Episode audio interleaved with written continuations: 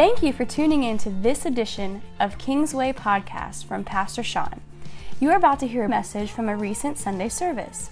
We consider it a privilege to be on a spiritual journey with you. So take a few moments with us and allow God to inspire you today.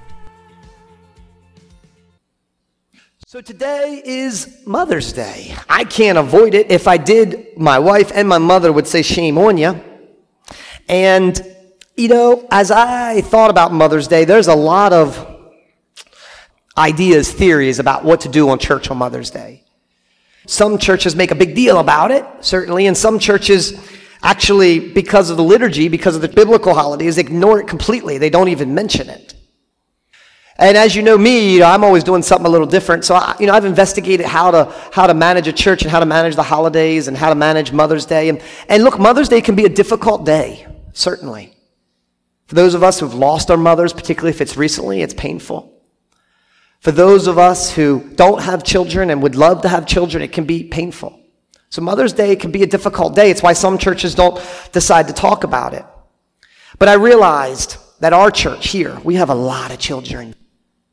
We have almost as many children as all of you, and they're in all the Sunday schools right now. And I cannot be more thankful for all of the energy, commitment, and sacrifice all the families, especially the women of this church, make for those children. So I want to thank each and every mother personally for what you do to raise your children, whether you're a young mother or whether you are a seasoned mother, whether you are a grandmother or great grandmother. We at Kingsway, we applaud you and we honor you. That's what the flowers are about. That's what this service is about. We also realize that we all have one thing in common on Mother's Day, do we not? Last time I checked, we all came from one. We all have a mother. Amen. All of our experiences differ. How we experienced growing up and being raised. Some have very fond memories of the mothers and some maybe less so fond. But the reality is, is God sent us to this planet and he, he used motherhood to bring us here and to give us life and breath. Many of you are in close connection and relationship with your mother. There's often, many families here have many generations together. I see them in the lobby all the time. Yet I also acknowledge that there are some family members here who maybe don't speak to their mother, not on speaking terms, or, or have a relationship tension with their mothers. And so I decided through prayer to focus today on exactly that, motherhood. You know, we have sermons that I preach sometimes that don't speak to every single one of you. I preach a sermon about addiction or anger or about, you fill in the blank and you may say, ah, that, that sermon didn't speak to me today. I believe that in the Word of God, there is something for everyone. But today, we want to focus on moms. Amen? Amen. So I invite you to open your Bibles to First Kings. Yeah, and everyone's like, what? What did he say? First Kings. First Kings. You know, the Bible's not a dictionary. I don't know. Every time I open the Bible, I look A, B, C. When there's a number, I always go to the beginning. Like, isn't the numbers the beginning? No. First Kings, and there's books of the Bible with number one and two in front of them all throughout. This one is in the Old Testament. In my Bible, it's about a quarter of the way through. First Kings, it's after all those initial books, and then First Samuel, Second Samuel, Joshua, all that. Then you get First Kings. When you're there, say amen. First Kings chapter 3 is where I will be preaching from this morning. And I will admit going straight away that I've sought a lot of help. I've, I've spoken to a few mothers. I've reviewed my sermon. I needed help even on how to bring this to bear. I, I looked to two pastor friends and I told them I would give them credit. Reverend Todd Lynn and, and Pastor Stephen Spence have sort of helped me put some thoughts together here this morning, so these aren't all mine. And I wanted to really go a non-traditional way. I've preached on motherhood the last three years that I've been here. I've talked about various scriptures to support and encourage mothers. I've talked about, you know, motherhood and what it means to me. Last year, I talked about Psalms 31 and what the Bible says about motherhood. Amber preached a message about motherhood. So we've done it in a lot of traditional ways. So I kind of had a, you know, I got that out of my system. So today is, is a more typical Simon message. It's a little non traditional. I hope you're going to be okay with it. So, the way I thought about this is wow, the Bible says a lot about mothers, and most of these mothers are like amazing. They do like impossible things. right? They lose a husband or they have to go do this or they have to train up that person and they have to have all the supernatural strength and supernatural wisdom and, and somehow they manage to be these, these wonderful moms despite all the, the strife going on in their lives. And so I began to search the scripture for eh, less perfect moms. Moms that, you know, and I love my mom, you're perfect mom, so I'm not talking about you, but all the rest of the moms that aren't as perfect, I realize it's tough. Look, I'm married to one, and I see that most of her struggles aren't really with me. She may tell you that. But motherhood is difficult, especially raising up, and it doesn't end when they're out of the house. And so I was looking to the Word of God for something that could help me encourage the women, the mothers, and the husbands and fathers and men that are watching our women go through this with some encouragement from the Word of God. So I found this crazy scripture in 1 Kings. It's one that I've known well. It's one of the passages, one of the stories that I just find truly invigorating, exotic even in scripture. So I'm, I'm going to talk about it today. It's in 1 Kings chapter 3. You can skip right down to verse 16. And I, am going to read in my story Bible here. This is the um, New Living Translation. Okay, in verse 16, it starts here. Sometime later, two prostitutes came to the king to have an argument settled. Please, my lord, one of them began. This woman and I live in the same house. I gave birth to a baby while she was with me in the house. Three days later, this woman had her own baby we were alone and there were only two of us in the house. But her baby died during the night when she rolled over on it. Then she got up in the night and took my son from me while I was asleep. She laid her dead child in my arms and took mine to sleep with her. In the morning, when I tried to nurse my son, he was dead. But when I looked more closely in the morning light, I saw it wasn't my son at all. Then the other woman interrupted. It certainly was your son, and the living child is mine. No, the first woman said, the living child is mine, and the dead one is yours. And so they argued back and forth before the king.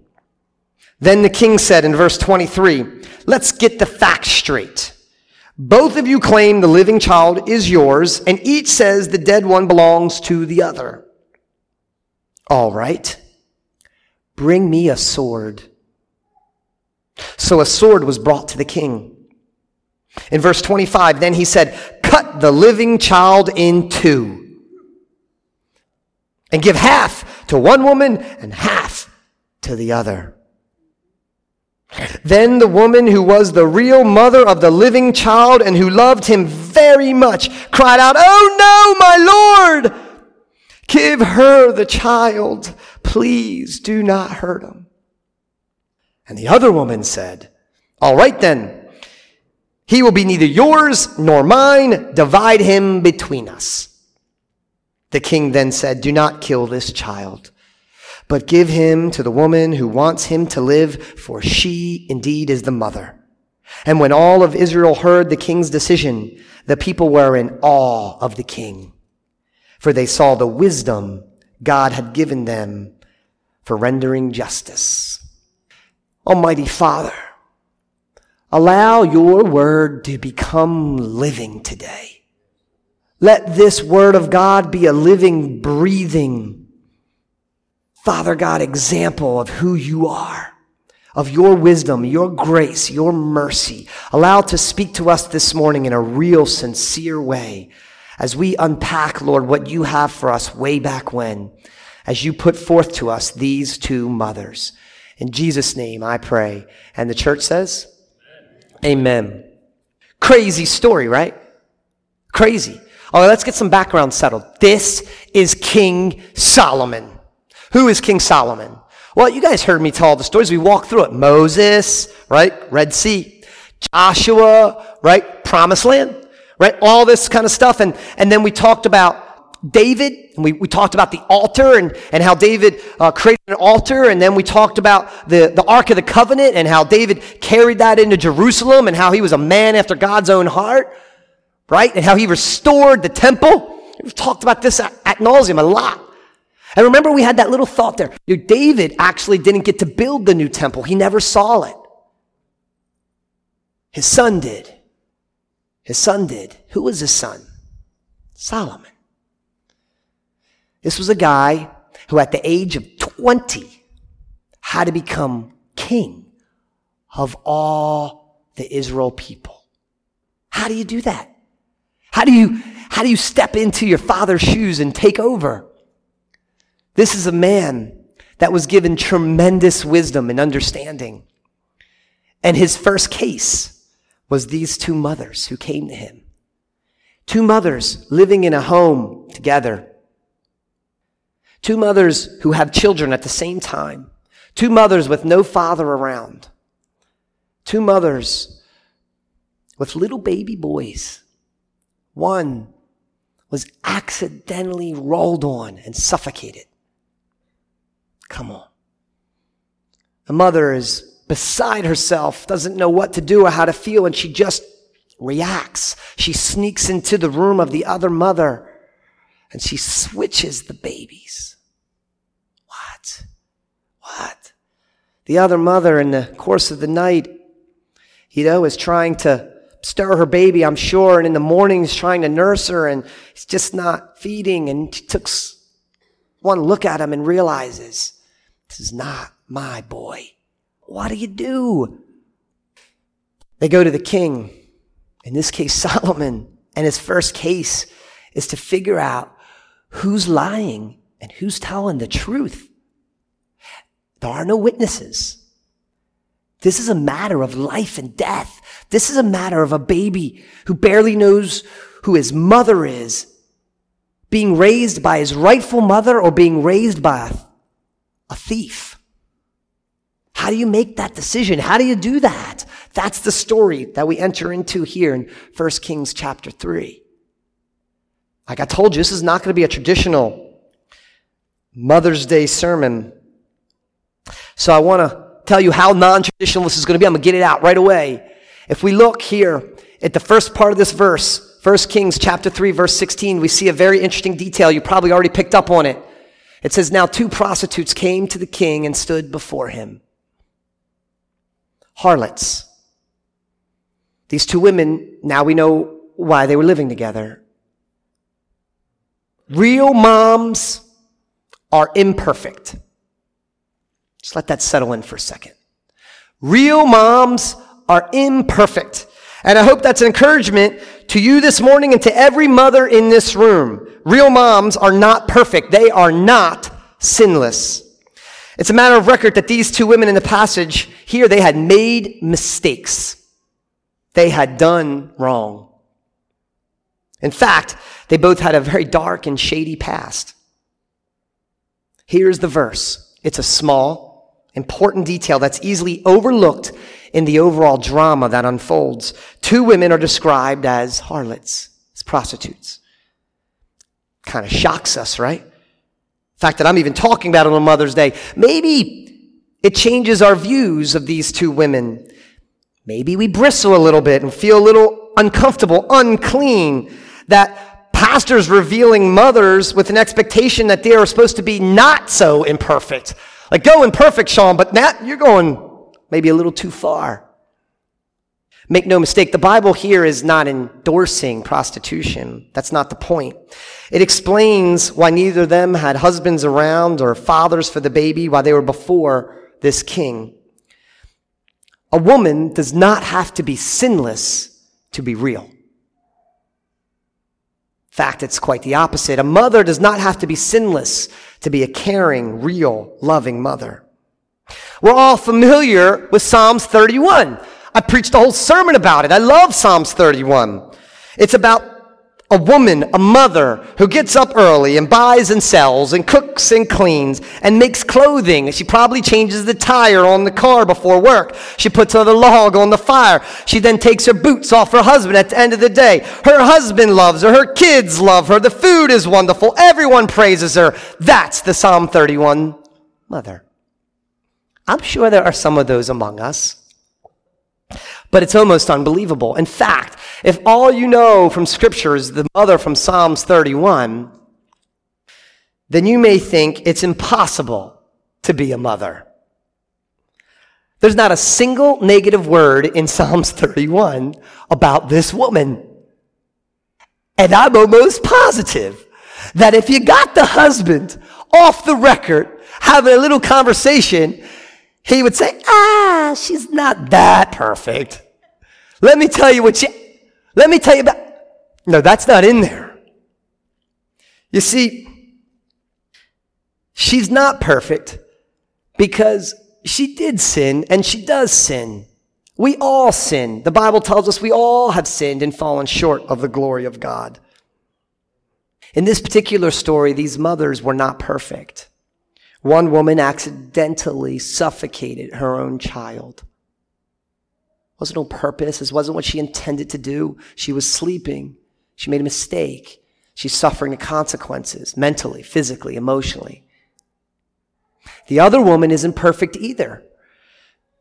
She allowed her child to be stolen in the night. Generally, something you don't do as a mother. Both moms, both imperfect. Real moms aren't perfect. Isn't encouraging to know that even we make a mess of our lives and when we goof up for poor choices, that God's grace is still available. Ladies, aren't you glad that God loves imperfect mothers? Some people are. And aren't you glad that God also loves the children from imperfect mothers? God gives wisdom to Solomon so that the little child's real mother can properly care for him. That's why he got the wisdom. God gives wisdom to mothers who seek it. God gives honest mothers who know they are imperfect. He guides them and he blesses them. He does this guidance and blessing for married moms he also does it for single moms and stepmoms and foster moms and adoptive moms. This is the point of encouragement. And it should also encourage you about your own mother. Many of us have imperfect mothers, or you had imperfect mothers. Some of you may feel like, you just don't know, Pastor Sean, you just don't know my mom. And yet here you are. She must have done something right. Surely you can thank God for the things she did to care for you, even though she made many mistakes. After all, we are imperfect children and we fail our perfect Father all the time. God the Father. And so in turn, God says, be kind to one another, tenderhearted, forgiving one another, including your mother, even as God in Christ forgave us. There is no such thing as a perfect mother. My wife shared her feelings on it.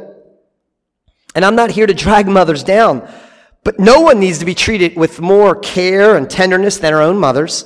Perhaps no one is more caring and conscientious than our own mothers. Sometimes we're too hard on them and they're too hard on themselves. The two mothers in this story were harlots. Their babies were evidently conceived under sinful circumstances. That's got to grab you. That's got to make you sit up in church and say, why did King Solomon, God, gave King Solomon, the king of all the chosen people, why would he even waste his time to worry about these two women, these two people? These women and the sinful men who paid for their services were living outside of God's will. Why would God care? Solomon was concerned about these two women because God was concerned about these two women. I don't have to convince you that the church should stand for morality, but the church should also stand for forgiveness and restoration. At the point of our confession, God sheds his grace upon us. The church should be zealous about moral purity, and it should be equally zealous about forgiveness, grace, hope, and redemption. Never forget that the church is not a place for those who do not know they are sick, a place for those who do not know they need a doctor.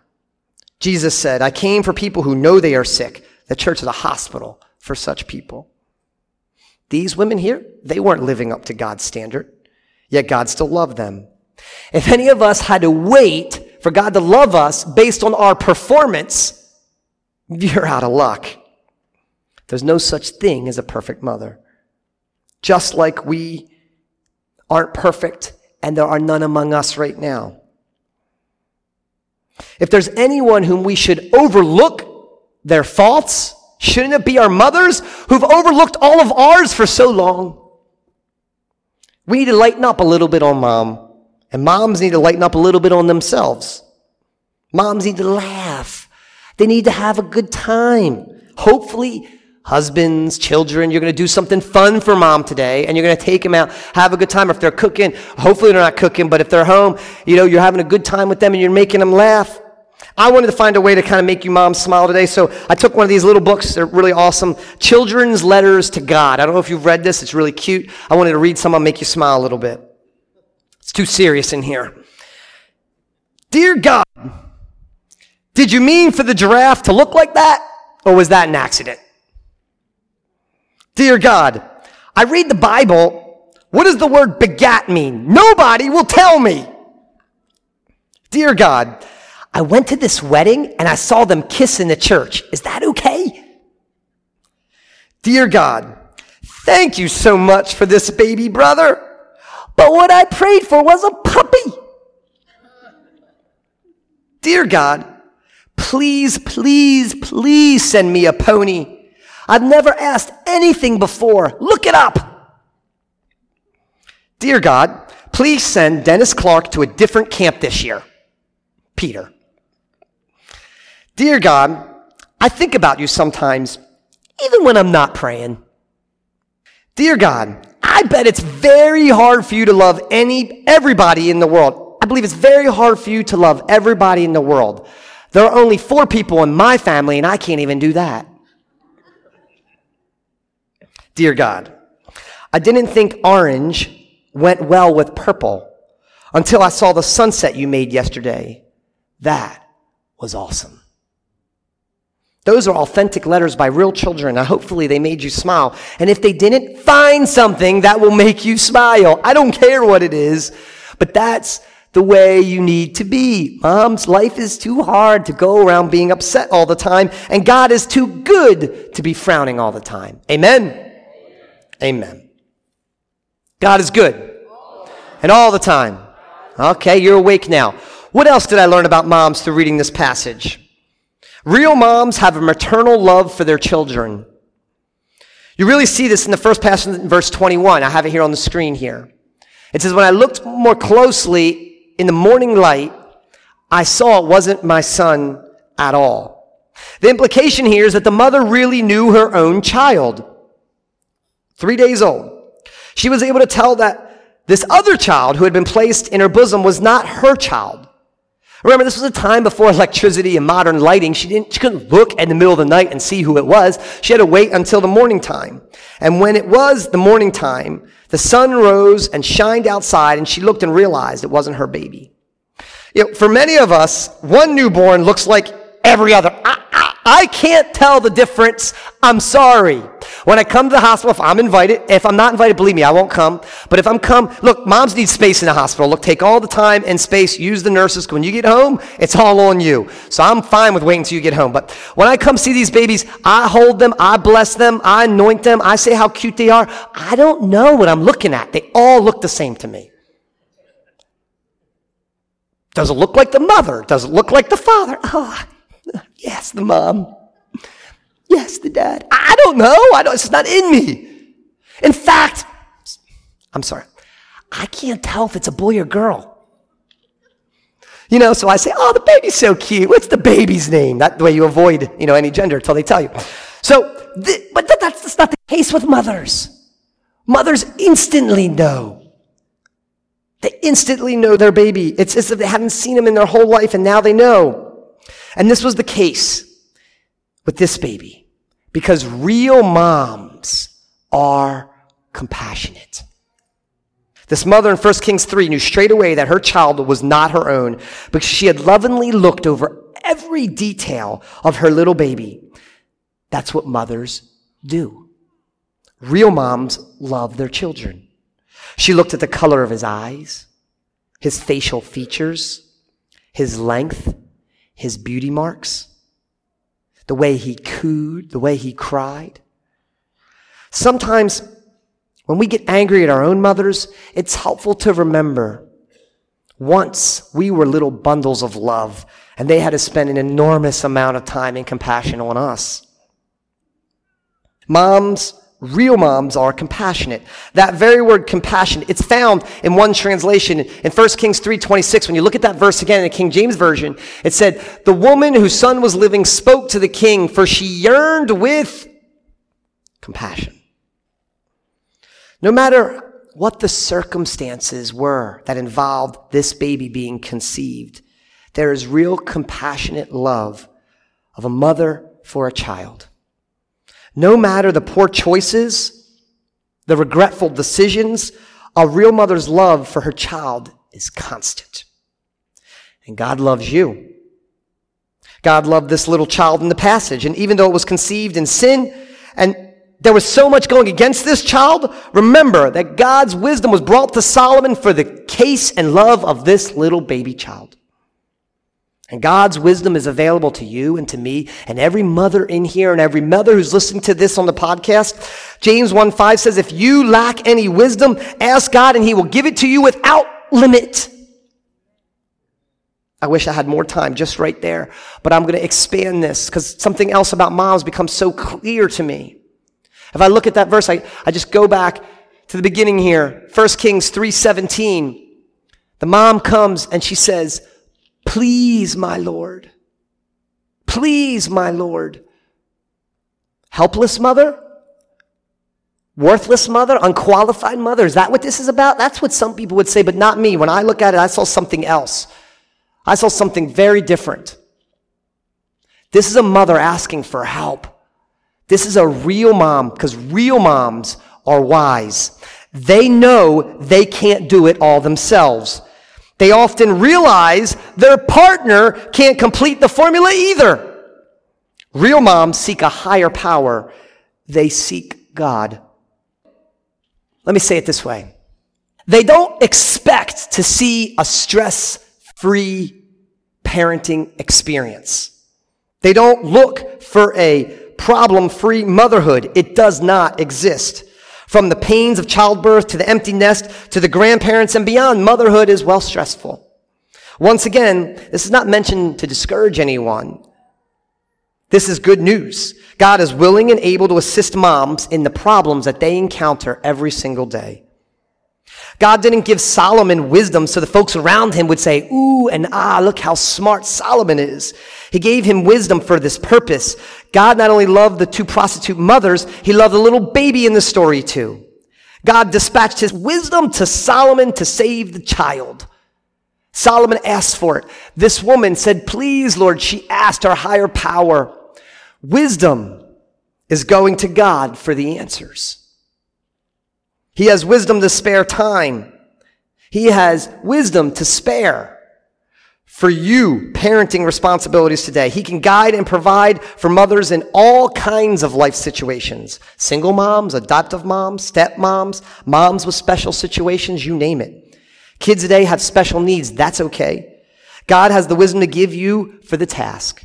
He can teach you what to do and what to say in every situation. I love this little story. Like the mom who was tucking her small boy into bed one summer night during a thunderstorm, a violent thunderstorm. She was about to turn out the light when the little boy asked with a tremor in his voice, Mommy, will you sleep with me tonight? The mother smiled, gave him a reassuring hug. She says, I can't, dear. I have to sleep with your daddy. He needs me too. A long silence was broken, at last by a shaky little voice. That big sissy. Look, mistakes, guilt, frustration with mothers happen all the time. Do I punish them too much? Do I punish them not enough? Am I being their mother or their friend? Do I feel guilty for spending too much time with my husband or my friends than my children? Should I be working on the outside of the home or on the inside of the home? Do I send them to this school or that school? Decisions need to be made all the time. life changing, life altering decisions that a mother has to make.